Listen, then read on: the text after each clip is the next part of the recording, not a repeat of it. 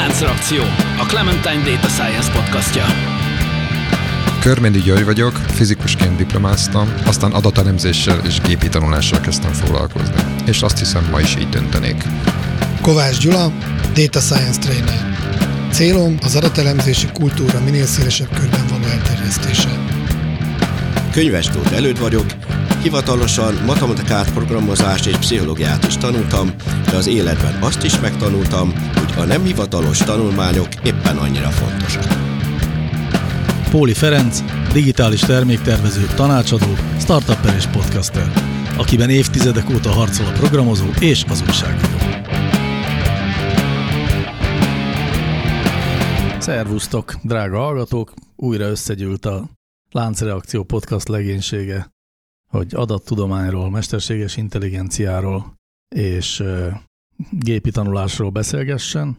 Ezen a héten, hát azt hiszem, hogy úgy az adatokat fogjuk birizgálni innen-onnan, amonnan az adatok szükségességét, az adatok értelmét, tehát eléggé az alapok felé megyünk el, és ezzel kapcsolatos a kezdő kérdésem is, mégpedig azt szeretném tőletek megkérdezni, hogy számotokra mi a legértékesebb adat a világon?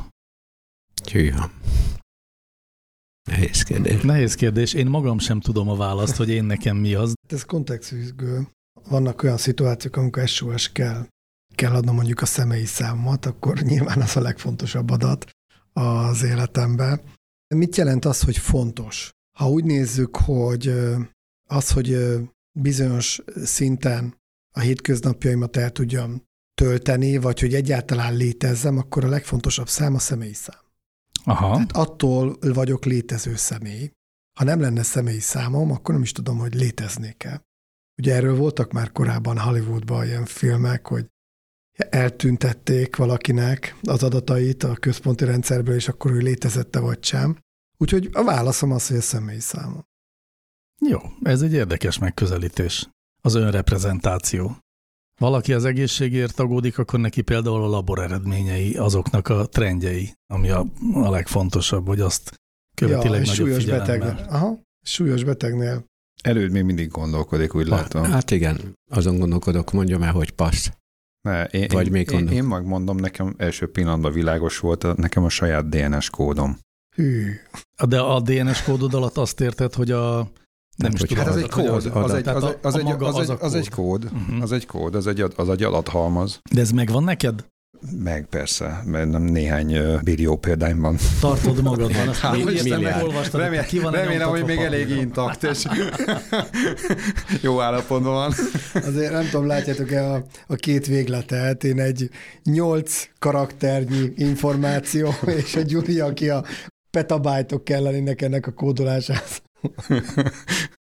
Így van, és akkor a kettő közé egyébként még oda lehet tenni a bankszámla adatokat, mint szintén az életnek egy elég fontos bár sokak a PIN kódom nem fontos. Eszembe jutott, a PIN kódom a az PIN nagyon fontos, mert anélkül semmi más adatot nem tudok emlékezni, meg nagyon lekérni, jó. meg stb. Nagyon jó, akkor mindenki végül is mondott egy nagyon fontos adatot.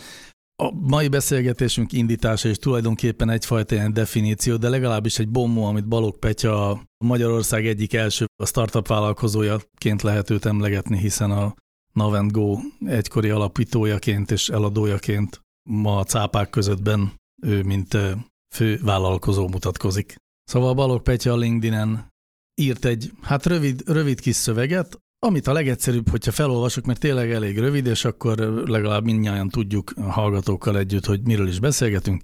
Így szól, az adat az új arany, olaj, gyémánt, a fenéket. Az adat az új trágya. Az arany, olaj, gyémánt értékes dolgok. Olyan értékesek, hogy akár bányákat, kutakat építenek a kitermelésére. Az adat csak majdnem ilyen.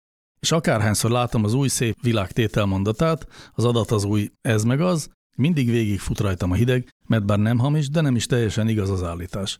Amikor egy startup azt pitcheli, hogy mennyi adata fog keletkezni, és majd ennek az eladásából él, és fedezi a szolgáltatása költségeit, akkor igazából sosem jön ki a matek. Az adat eladása, ha csak nem nagyon különleges és hasznos és egyedi, máshonnan be nem gyűjthető információt tartalmaz, legfeljebb másodlagos üzleti modell, kiegészítő kereset egy cégnek. Ezért egy új pontosabb analógiát hoztam nektek, az adat az új trágya. Ha van sok tehened, akkor a trágya az kérve kéretlen keletkezik. Tárolni kell, pakolni innen-oda, egyre több helyet elvesz. Lehet, hogy büdös, de igenis értékes. Ha megtanulod felhasználni és jól használni, akkor szebb takarmány növényed nő tőle, amit a teheneknek adhatsz, de csak azért tehenet tartani, hogy trágyad legyen, nem éri meg. Viszont ha már van egy jól menő tehenészeted, akkor jól felhasználva a trágya akár aranyat is érhet. Idáig az idézet, az adat másodlagos produktum a legtöbb vállalkozásnak, amivel érdemes gazdálkodni, de önmagában többnyire nem akkora érték, mint szoktuk ezt gondolni, vagy szeretjük ezt gondolni. Mit gondoltok erről az állításról? Egyetértetek vele egyáltalán, vagy sem? Nyilván ezzel nem lehet vitatkozni, mert egy hasonlat minden hasonlat sáti, de nagyon humoros és nagyon jó, nekem nagyon tetszik. Az jut eszembe még először erről az egészről, hogy tehát eleve nagyon nehéz tulajdonképpen definiálni az adatot. Én ismertem azt az illetőt, aki az adatvédelmi törvényeket Európa szinten kezdte kidolgozni, és miközben ezt tette, kérdezgetett tőlünk, és például mint én, amikor éppen ott tartott, azt kérdezte, hogy tudnánk-e definiálni, hogy mi az, hogy személyi adat. Itt nagyon-nagyon nehéz ezt definiálni. Nagyon nehéz, viszont egy másik gondolat, hogy nekem inkább az jut eszembe az adatról, az adat természetéről, Parkinsonnak a munkatörvényéről szóló vicces megjegyzésének a, az adatra való átültetése. A legfőbb Parkinson törvény ugye a munkával kapcsolatosan az, hogy a munka olyan, mint a gáz, kitölti a rendelkezésre álló teret, időt, pénzigényt, eszközigényt, emberigényt, stb. Olyan, mint a gáz.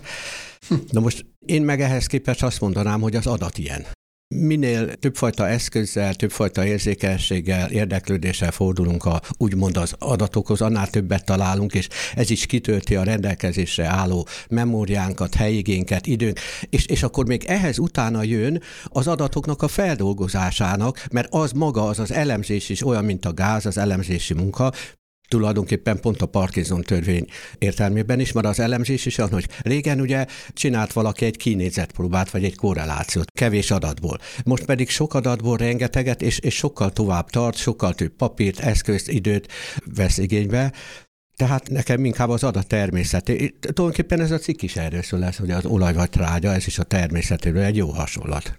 Jó és humoros. Tetszik. Nem tudom, láttátok-e, mennyien lájkolták ezt a bejegyzést? Az biztos sokan, de, de mennyi komment volt hozzá? Komment az nem irreálisan sok, 41. Hát azért az is elég az nem sok. kevés, az is de sok, az is sok. Szerintem országos csúcsot állított föl. 755 like. Én még ilyet nem láttam, ilyen bejegyzést az elmúlt három év alatt. Ja, LinkedIn-en. Aki ja. magyar, tehát nyilván a Steve Jobs kidrak valakit. Ne, nekem a 41 komment több, mint a 741 like, de, de értelek, tehát abban megállapodhatunk, ez egy tökéletes clickbait content volt. Ez az volt, és elkezdtem nézegetni a kommenteket, ha már ilyen sok volt, és nagyon érdekesek voltak a reakciók. Maga az írás, amit írt, az nem rossz mert eredeti gondolat. Itt én értékelem, ha valakinek eredeti gondolata van, méghozzá azért, mert nagyon keveset látok ilyet. Tehát e, engem már néha untat a LinkedIn is, meg a, általában a szakirodalom, mert rengeteg közhelyet lehet olvasni. Ilyen fárasztó. Tehát olvasod, és úristen, ez ossza az észt. Az öreg anyámnak több eredeti gondolata volt, mint ezeknek a nagy guruknak sokszor. Tisztelet a kivételnek. Ez egy eredeti gondolat. Bár lehet vele nyilván vitatkozni, mint ahogy én is írtam hozzá, miután átnéztem a kommenteket, három nagy részre soroltam a kommentelőket, voltak olyanok, akik abszolút félreértették. Tehát akik elkezdték magyarázni, de az adat igenis fontos. Meg igazából, igazából olaj ez, tehát nem trágya, olaj ez. A lényeg az, hogy totál félreértették, mert úgy értelmezték ezt a rövidírást, hogy az adat nem értékes vagy nem annyira értékes, mint ahogy most a mainstream sugalja, és nyilván nem erről szól. A másik hozzászólók, akik szerintem tök jól értették, miről van szó, és közéjük tartozok szerintem én is, akik felhívták a figyelmet, hogy már vannak adatgyárak, akik ténylegesen arra építették fel az üzleti modelljüket, hogy adatokat gyártsanak, és abból óriási pénzeket csinálja. Nyilván nem Magyarországon vannak ilyen cégek, de hát tudjuk jól, Google, Facebook és még sok ilyen cég alapvetően az egész szolgáltatást azért találta ki, hogy abból rengeteg adatjuk legyen, és ebből élnek nagyon jól. Amire ő gondolt, ugye az a klasszikus, hagyományos területe az iparágaknak, bankok, telekommunikációs cégek, és így tovább, ahol tényleg ezek melléktermékek, vagy trágyák, és ezzel lehet valamennyi plusz pénzt keresni, de enélkül is lehet. Nagyon sok cég nem elemzi az adatait úgy, ahogy kéne, és egész jól el vannak a nélkül is. Szerintem egyébként túl azon, hogy egyébként egy zseniális kommunikáció, Igazából én azt gondolom, hogy főleg azért, mert egyébként egy csomó előtős is van a, a posztban, hogy ez egy, ez egy ilyen hirtelen kifakadás volt a uh-huh. részéről, és ugye, mint startupokkal foglalkozó Tech Angel, azt hiszem, hogy azon a névegykártyáján, vagy a, vagy a megnevezésében, öndefiníciójában, tehát ő, ő igazából maguknak, a startupoknak ezekre a kényszeres hivatkozásai, és minden egyes hasonló startupnak, hogy ők, már pedig ők az adatok, a hasznosulás, illetve a megtérülés, vagy, a, vagy az egésznek a hosszú távú e, értelmének az egyik legfontosabb kitűzésének ezeket az adatokat teszik önmagában, anélkül, hogy ezzel bármit e, kezdenének. Volt is ilyen komment, és ez a harmadik csoport, őket úgy hívtam, hogy bölcsek, akik e, egyrészt rájöttek arra, hogy most óriási hype van, hogy az adat mi. Hát ugye ilyen hasonl, hasonlítások, hogy adatolaj, meg stb. Ilyet többet lehet olvasni. Most bejött egy új a trágya, és kiszúrták, hogy ez egy ilyen jó, jó pofa szöveg, amit jól el lehet adni, de nyilvánvalóan ezek, ezeket korlátozottan kell kezelni, ezeket a hasonlatokat. És volt, aki kiszúrta, fel is olvasom, hogy Szia Péter, szerintem abban a kontextusban, amelyben említett, Startup Pitchben, mint bevételi forrás teljesen jól megállja a helyét, az analógiád, és nekem tetszik. Tehát itt arra utal, igen, hogy igen, senki is... nem tud elvonatkoztatni igen. a saját munkájától, igen, életétől, igen, igen, igen. és ő a saját perspektívájából nagyon jól látja ezt a dolgot, de nyilvánvaló, hogy teljesen más perspektívából is lehet ezt nézni, és ott azért döcögnek a hasonlatai. Igen. Na most egyébként én meg az egészet egy kicsit távolabbról indítottam, vagy, vagy nekem egészen máshova asszociáltam.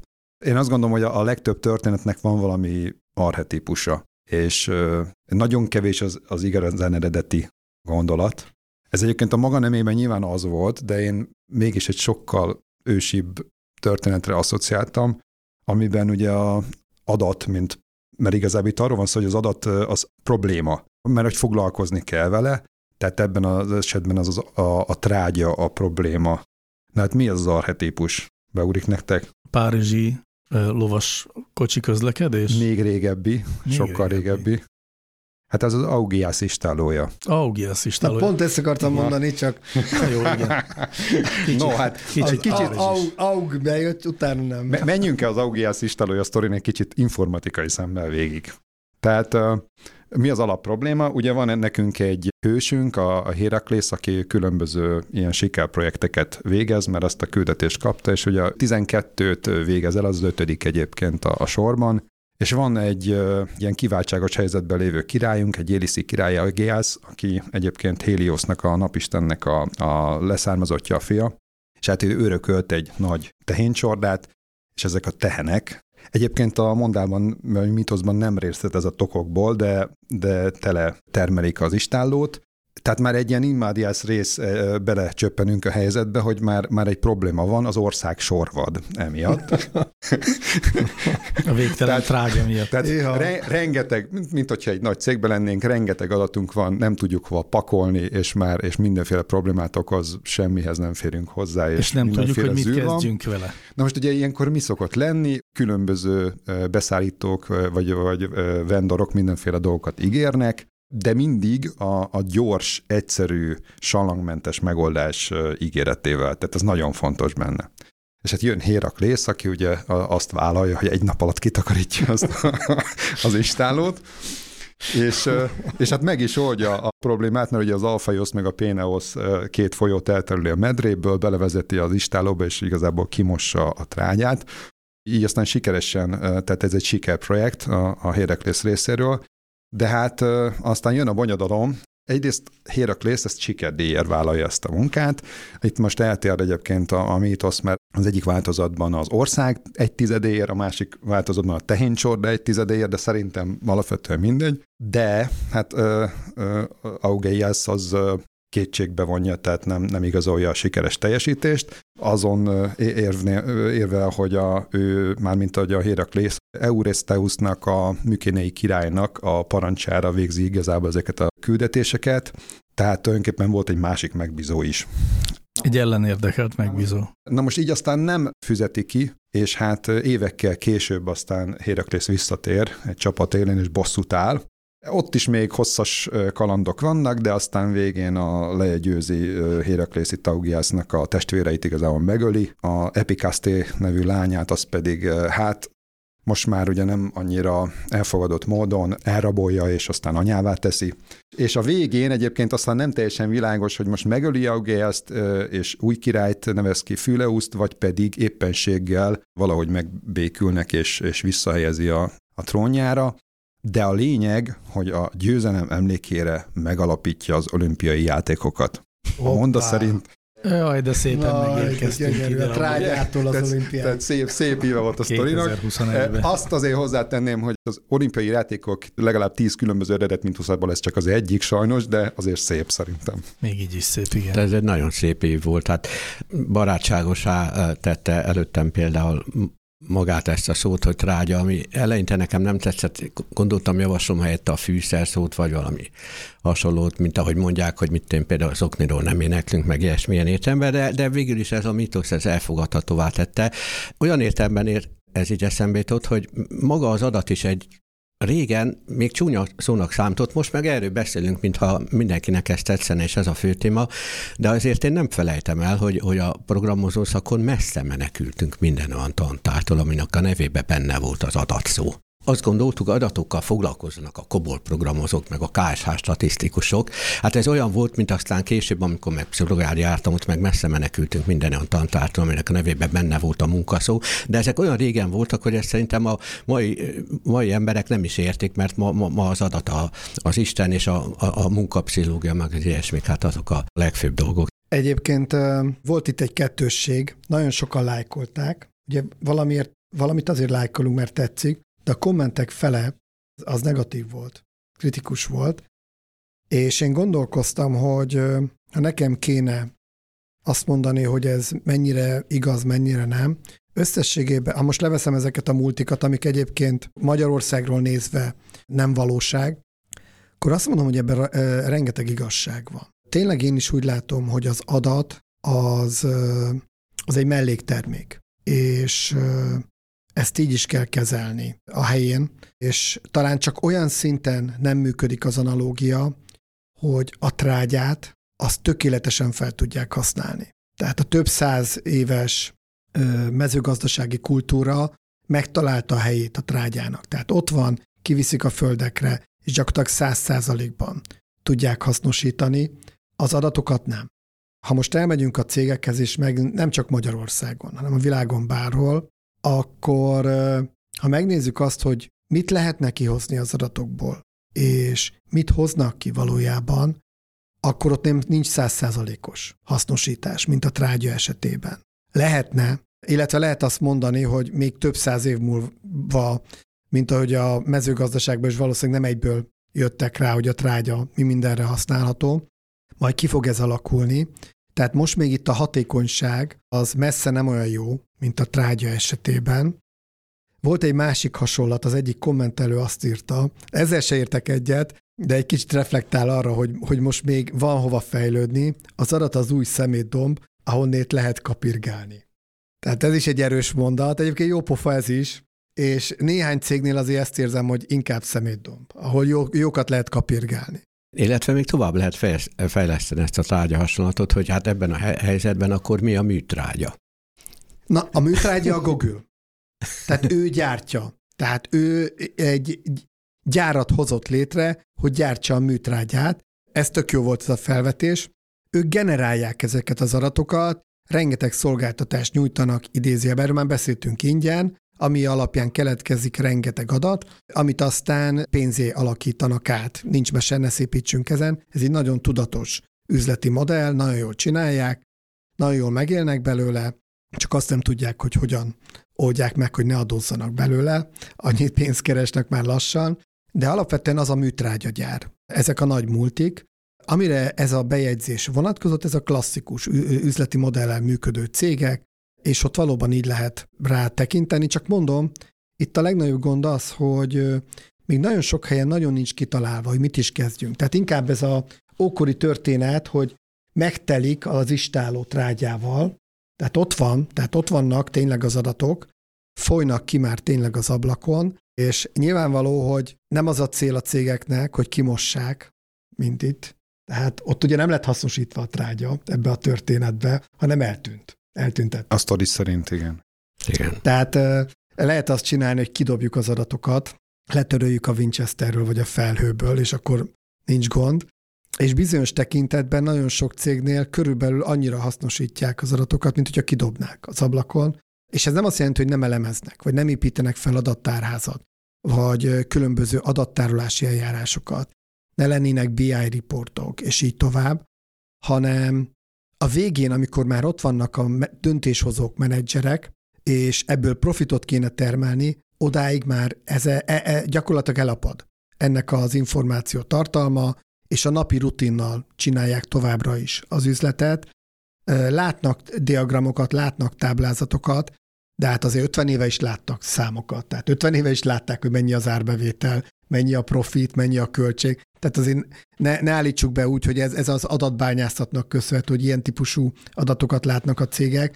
Mi arról beszéltünk, amikor mélyre ásunk ezeknek, na most ez a mélyírásás nagyon sokszor ez nem történik meg.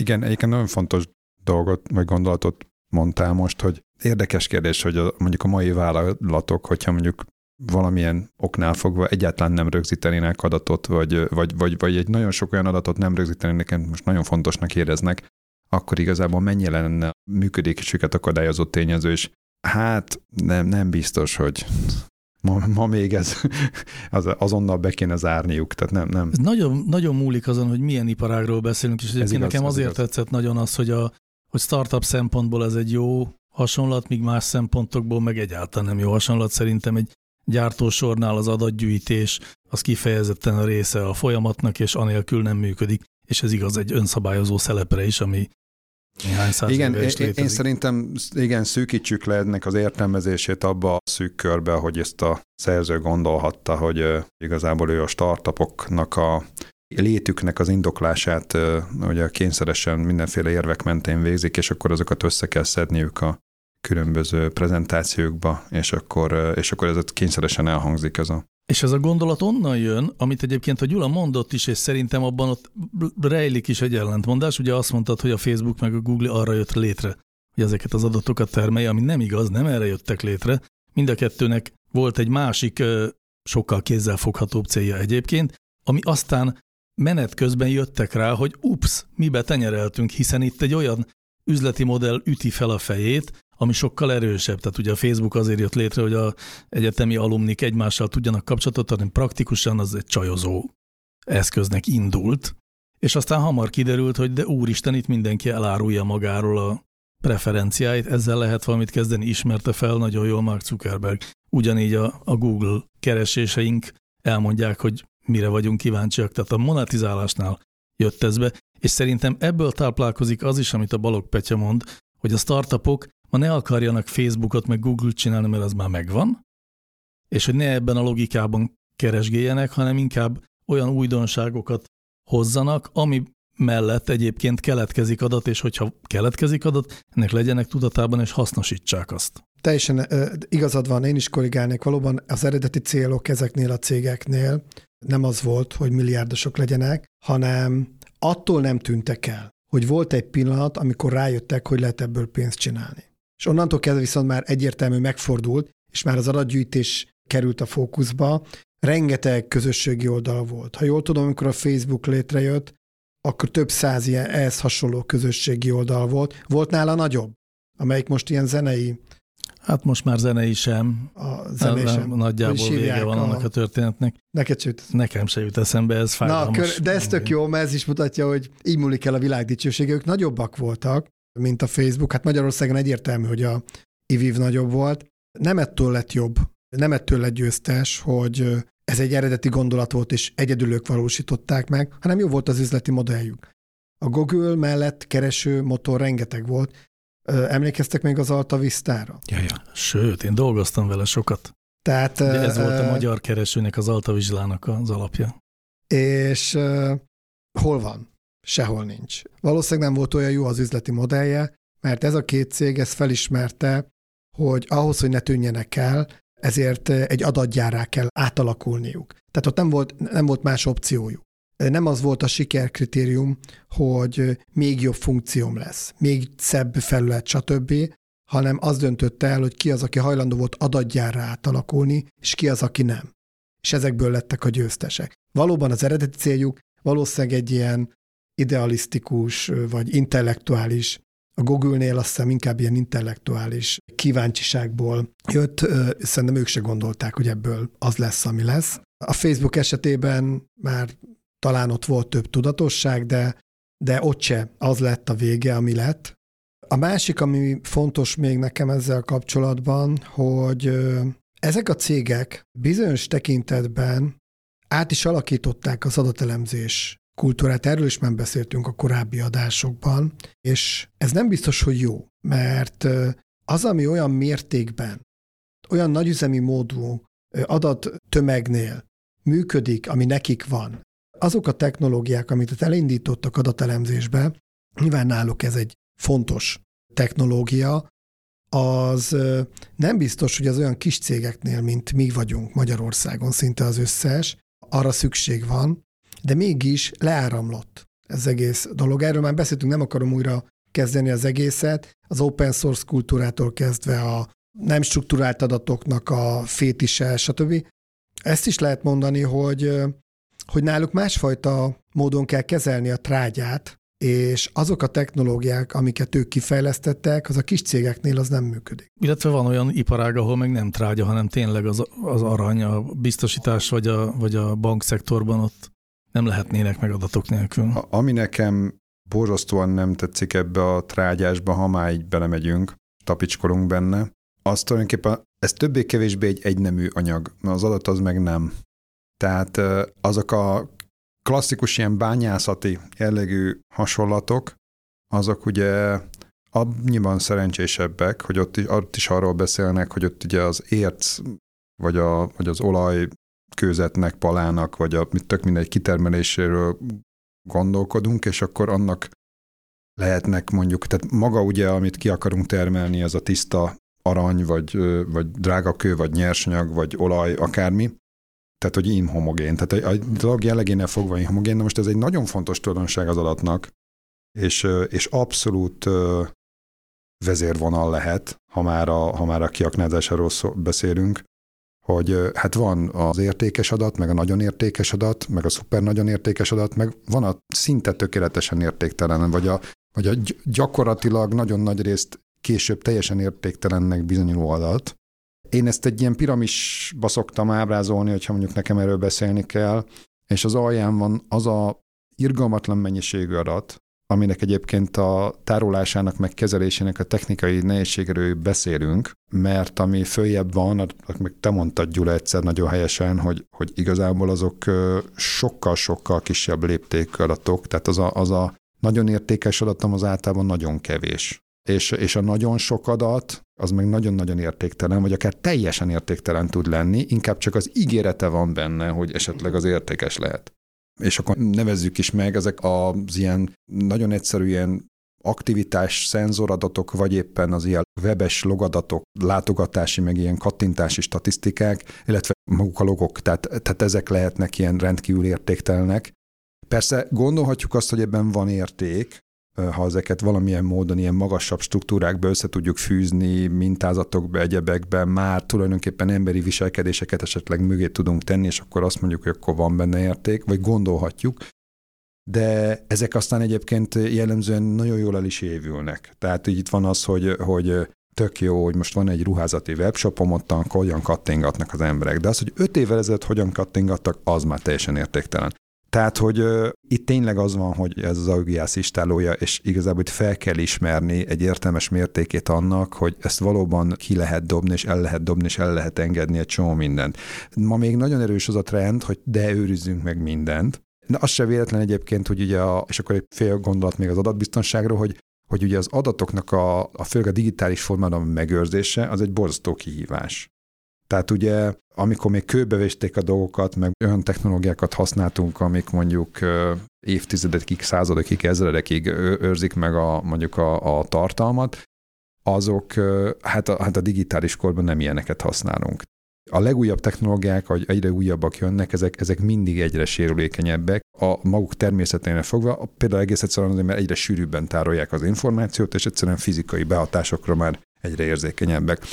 Na most itt az van, hogy persze olcsón akarjuk tárolni, na most a, ugye kialakították a nagyon drágán a mindenféle professzionális adattárolási metódusokat különböző nagy szállítók már régen, évtizedekkel ezelőtt, és ezeknek ma is léteznek tulajdonképpen különböző verziói.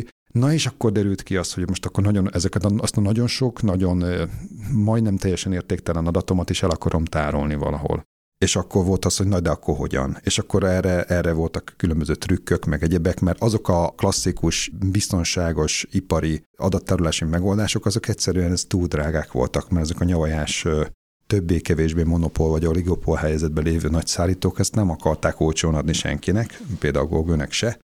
Ezért aztán kitaláltak olyan technológiákat, amiket aztán ugye a tágabb körben big data-nak kezdtek el hívni, amik egész egyszerűen az olcsó adattárolást, mint lehetőséget, a trágyatárolás széles lehetőséget kínálták a, a, ezeknek a cégeknek. Úgyhogy nem fájt neki. Ez a hasonlat, hogy az adatbányászattal kapcsolatban hoztad, akkor én itt mégiscsak azt mondom, hogy akkor mégis a trágya helyett inkább a, a fűszer szó az jobb, mert vannak fűszerek, amit bányászni kell, például a sóbánya, vagy például a dűnében a fő dolog, amit bányászni kell a fűszer, és ráadásul ami az örök élethez elengedhetetlen.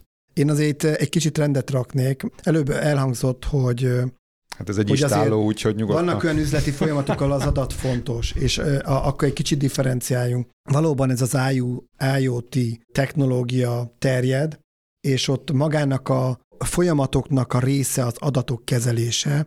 Tehát maga a gépek termelik, és egyben felhasználják a folyamatnál egy zárt rendszerként rettenetesen fontos az adatoknak a tárolása, feldolgozása és beépítése a folyamatokba. Ugye a mi klasszikus gondolatunk az adatról az, hogy keletkezik a bankban, biztosítónál, mobil cégnél vagy máshol adat, és a végén emberek akarják ezt megnézni, riportok formájában, és ez alapján döntéseket hozni. Amikor itt a trágya szót használjuk, mindig inkább ebben a kontextusban érintettük, és erről nem nagyon szoktunk beszélni, de az, hogy mitől értéktelen az adat, a, amit előbb a Gyuri mondott, az többek közt az, hogy soha nem veszük figyelembe az emberi befogadó kapacitás lehetőségei. Az, hogy van 15 millió rekordunk és rengeteg érdekes információ, akár mondjuk 114 tök érdekes, a döntéshozó számára tök érdekes összefüggés van az adatokban, 114-et egy emberi agy nem tud befogni, befogadni. Egyet, kettőt, esetleg hármat át tudsz adni, de többet nagyon nem. Egyszerűen így van húzalozva az agyunk, tehát mi nem vagyunk alkalmasak arra egyáltalán, hogy minden érdekes információt meg is értsünk, emlékezzünk rá. Most olvasom a láthatatlan gorillát, ami például a memóriáról, az emberi memóriáról szól. Katasztró. Mi egy olyan illúziónk van, hogy valami ér minket, és pontosan úgy emlékszünk az eseményekre, mint hogy a fejünkben memóriaként ott tárolódik, és a kutatások mutatják, hogy abszolút pontatlan. És ez ugyanígy igaz, amikor valaki beül egy meetingre, és lát 30 diagramot, és kijön, valami összeáll a fejében, az esetek nagy részében már az ő fejében máshogy állt össze a kép, mint amit valójában akartak neki elmagyarázni. Egy, megkóstolja a saját valóságát, és minél több információt akarunk átadni, annál jobban egy saját valóságot épít fel a döntéshozó. Ő totál meg van győződve, hogy az adatok alapján dönt, de már keverednek a saját percepciói, meg amit előbb látott diagramokat, úgyhogy az akármennyi adat van, és akárhogy nőnek az adatbázis méretek, az emberi agy az konstans. Ugyanannyit tud befogadni most, mint 10 éve, 15, 20, 30, úgyhogy azzal sokkal nem vagyunk beljebb, hogy még 30 tök érdekes dolog jön ki az adatokból, mert a döntéshozó szintjén max. két dolgot lehet eladni, és az alapján kell valahogy változtatni az üzletmeneten. Az IoT világába, ahol a gépek is dolgozzák fel és hasznosítják a működés során, ott ezt teljesen száz százalékban lehet hasznosítani. Valóban az emberi kapacitások azok végesek. Itt inkább az a kérdés vethető fel, hogy a jövő vállalatában mennyi és milyen jellegű szükség van mondjuk döntéshozókra. Főleg akkor, hogyha egyébként egy vállalatnak a működését ilyen nagyon, hát hogy mondjam, ilyen iskolapadból fölkelve, ilyen általános közgazdasági szabályok, meg piaci szabályok mentén elgondoltnak, vagy, vagy ilyen törvényszerűségek által meghatározottnak tekintjük. Ugye olyat olvastam már, hogy lesz-e szükség a jövőben data scientistre. Hát igen, mindjárt témád. De, hogy, de hogy döntéshozókra szükség van, ilyet még nem olvastam. Hát ezt nem szokták megkérdezni, különösen döntéshozók nem. De nem, tehát itt igazából a, a döntéseknek a minőségére kérdezek. Egyébként ez a folyamat, ez azt gondolom, hogy elkezdődött alulról, tehát nagyon sok mikroszintű döntést, amit régen egyébként emberek hoztak meg, azokat ma már egyre jobban kezdünk gépekre bízni. Uh-huh. Ilyen rutinszerű döntéseket, azokat már ugye elkezdtünk. Most a, a Google nem, nem a marketinges kollégák gondolkodnak a, a marketing kampányon, hanem ott, ott egy, legalábbis nem ilyen szinten, hanem ott a, a Google optimalizál valami megjelenést, meg egyebeket. Régen ezeket úgy drótozták össze adott esetben, hogy most akkor az hogy jelenjen meg. Ezt a, a, az ilyen típusú cégek már a, a működésük elejétől kezdve ki lúgozták, ki savazták, ott már, ezek már nincsenek, nincsenek ezek a processzusok. Ha lennének ilyen processzusok, mint hogy sok mai hagyományos múltiban egyébként léteznek ugye ezek a, a mondjuk például marketing kampánystratégia logikák, onnan nagyon nehéz kiírtani ezeket, mert ugye az emberek azok alapvetően a múlt héten is azt csináltam, meg évek óta ezt csinálom, tehát ez egy nagyon fontos tevékenység, tehát a jövőben is nagyon fontos tevékenység lesz, és ezt, ezt természetesen nem tudja a gép kiváltani. Tehát ez egy általános érzésünk. Ez, ez egyébként a legtöbb olyan helyen, ahol a gép azért alapvetően érzékelhetően hozzá tud tenni, mondjuk finoman szóval az emberi működéshez, ott van egy ilyen konfliktus. De ez egyébként egyelőre, és azt gondolom, hogy még középtávon itt az ember fog győzni. Én, én ilyen uh, földcsúszamlásszerű változásokat uh, várok majd, tehát magyarul, magyarul sokáig, sokáig, sokáig, sokáig így egy ilyen status quo van, és egyszer csak így landsliding, tehát hogy akkor hirtelen minden megmozdul, és akkor eltűnnek szerepek eltűnnek az irodaépületekből, emeletek kiürülnek, mert rájön, rájövünk, illetve piaci hatások is kikényszerítik, hogy egész egyszerűen ezekre a funkciókra nincs szükség, és már régóta nincs szükség, de nem ismertük fel, nem hoztuk meg azokat a, a, döntéseket, meg nem is voltunk igazából rászorulva, vagy meghozzuk ezeket a marketing döntő, vagy a stratégiai döntéseket, hogy, hogy ezeket hogy ezeket újra gondoljuk. A hagyományos vállalatok működésében rengeteg ilyen pont van, és ezek azok az okok, amiatt mondjuk ezek a, a jelenlegi nagy internet alapú cégek, ezek ilyen dráma, ilyen sokkal sikeresebbek. Tehát nem elsősorban azért, mert egyébként most adatalapon nem lehet, adatot azt most már mindenki gyűjt, adatalapon lehet mondjuk működni, meg döntéseket hozni, de amikor ezeket nagyon nagy részben emberek hozzák meg, és, és egy csomó olyan helyzetben is, amikor ez egyébként nem kell lenne, akkor az ott alapvetően nem, lesz, nem lesz hatékony. Most csak a fintekneknél ugyanez a helyzet. A másik része ez a sztoriknak, amikor meg, de ugyanez, tehát nem csak a döntésekre kihegyezve, bár egyébként ott, ott is a mélyen tulajdonképpen mindig arról van szó, hogy hát oda kell egy ember, aki igazából azt ott ö, igazgatja és rendezi, Ugyanezek a, az ilyen back office meg egyéb processzek, amik, a, amik ugye mennek mondjuk egy bankban, vagy akárhol, tehát ezek is általában ilyen irgalmatlanul elbonyolított folyamatok, részben indokoltan, részben indokolatlanul, de mindig meg van magyarázva, hogy miért, miért kell azt olyan bonyolultul csinálni. Aztán, hogyha történik valami drámai paradigmaváltás, akkor még hirtelen kiderül, hogy igazából hát mégse kell azt feltétlenül úgy csinálni. Tehát mondjuk egész egyszerűen, na mindegy, tehát erre, erre lehet igazából példákat hozni, és akkor közben megjönnek a fintechek, akik meg egyszerűen okosban megcsinálják, amiket szintén lehet támadni, mert egyébként nagyon sokszor ingatagok az alapjaik, meg nyilván, nyilván a bankrendszerére mindig lehet azzal például takarózni, hogy az egésznek a biztonsága egyébként borzalmasan fontos, hogy egy banküzemnek annak számos szempontból úgy kell működnie, hogy a bizalmat azt alapvetően fenntartsa és építse, ami megbízunk bennük, hogy ott tároljuk a pénzünket, de azért hosszú távon van egy nagyon erős erózió ezzel kapcsolatban, ami aztán drámai változásokat fog okozni szerintem. Nem csak a technológiában, hanem a cégeknek a mondjuk felépítésében is. És egyébként hosszú távon feltehető az a kérdés, hogy mondjuk egy fintech pénzintézet az igazából hogy is néz ki, hogy esetleg ott ez egy irodaház, ahol emberek dolgoznak, vagy egy nagy doboz, ami zümmög. Ezt nem tudom, viszont a saját szakmánk is kezd érintett lenni. Nekem nyárra ki volt tűzve egy célom, egy ilyen házi feladat, hogy a Power BI-t egy kicsit megismerem, és egy tanfolyamon részt veszek, baromi élvezem. Kíváncsivá tett, hogy miért ennyire népszerű. Mert ez egy baromi népszerű szoftver, és szembesültem azzal, hogy hoppá, itt a állásomra pályázik a mesterséges intelligencia. Ugye ez egy BI eszköz, tehát van adatod, és pitty össze tudsz dobni diagramokat. Mindenféle diagram típusokat kiválasztott, és már is ott van. És van egy pluszikon, ami a következőt csinálja, az adatok alapján szövegesen egy mesterséges intelligencia csinál egy kivonatot, hogy mi az a négy-öt kulcs érdekes jelenség, amit egy vezető elé oda lehet tolni, mint egy ilyen vezetői összefoglaló, és be lehet vinni, kvázi azt csinálja, amit én szoktam csinálni, hogy kiemelem azokat az érdekes összefüggéseket, ami mint elemző meg vagyok bízva, hogy szúrjam ki, és hát elég sokkoló volt, hogy idáig jutott, meg is néztem, hogy ezek mennyire relevánsak, és ha bizonyos szintet nem akarunk átugorni, hanem megelégszünk egy erős, közepes vezetői összefoglalóval, akkor ezt hozza.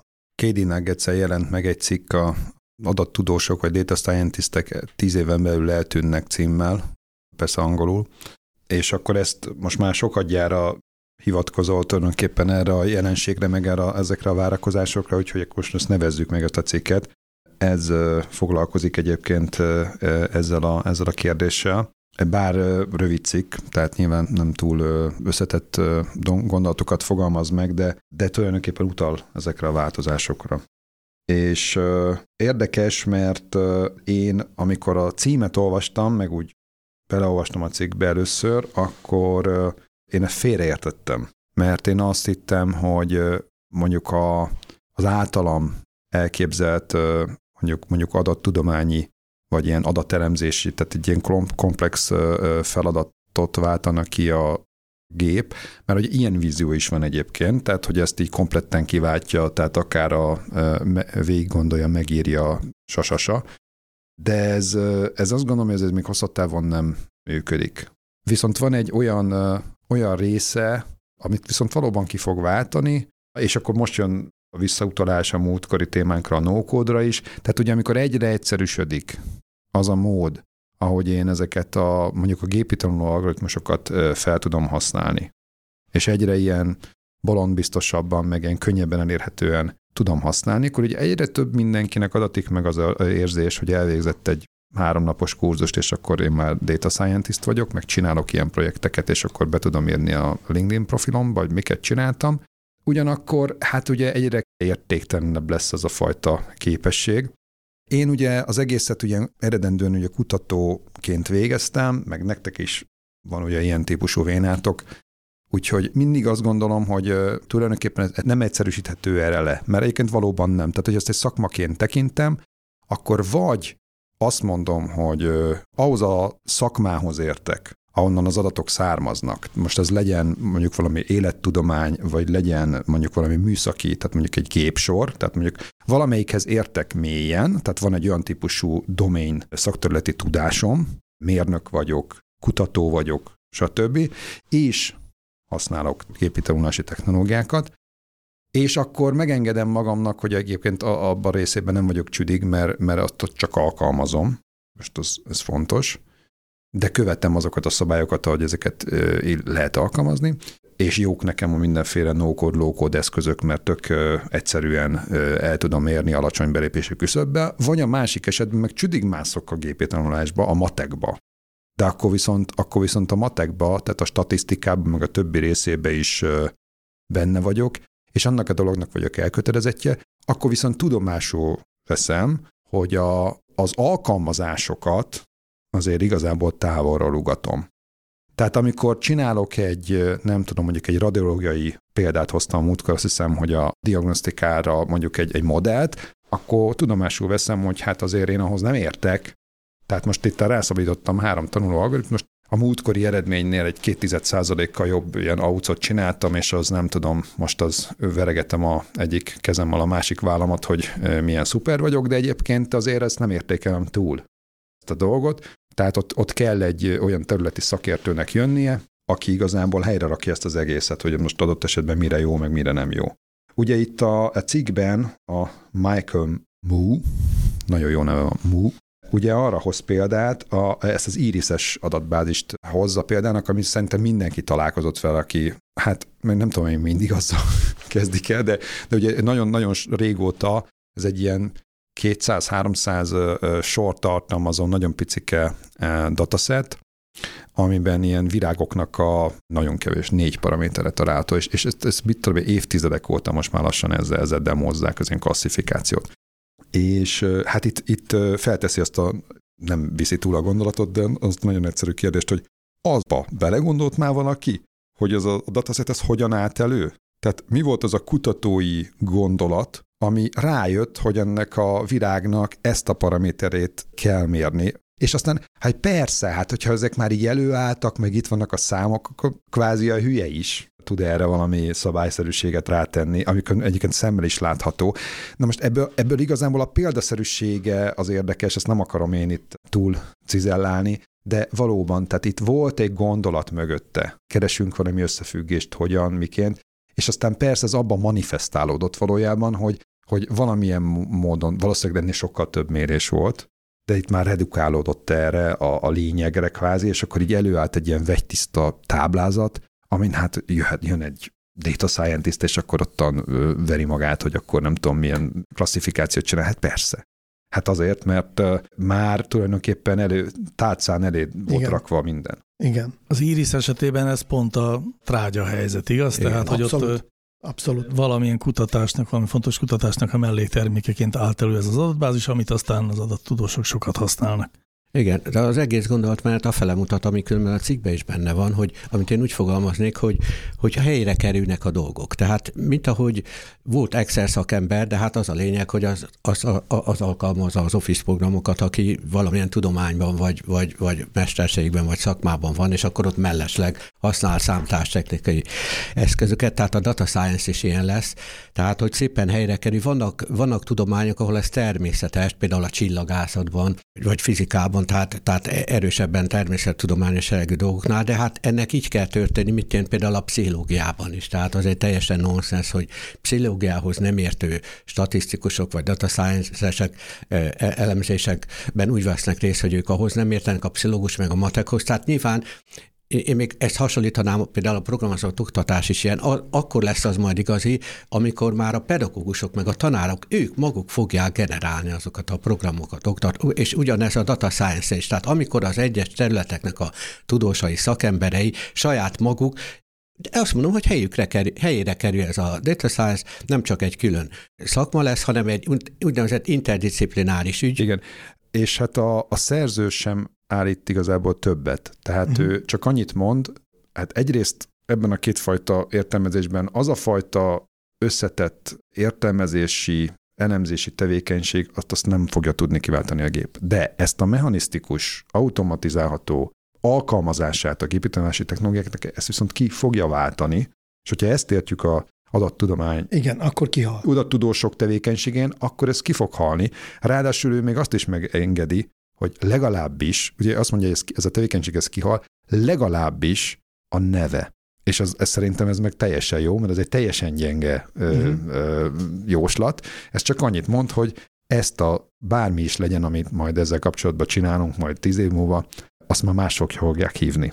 És ugye ez a mi életünkben ez már ugye lejátszódott, mert hogy mi, amikor kezdtük, akkor ugye adatbányászok voltunk itt, Gyulával legalábbis. Egyszer csak egy szép nap arra ébredtünk, hogy most már a környező kollégák már data scientistnek hívják magukat, úgyhogy és lapátoljátok a trágyát.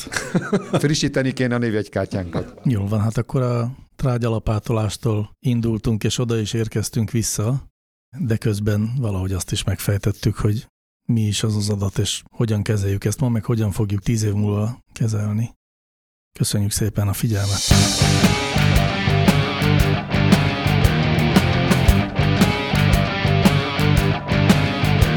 Láncreakció, a Clementine Data Science podcastja.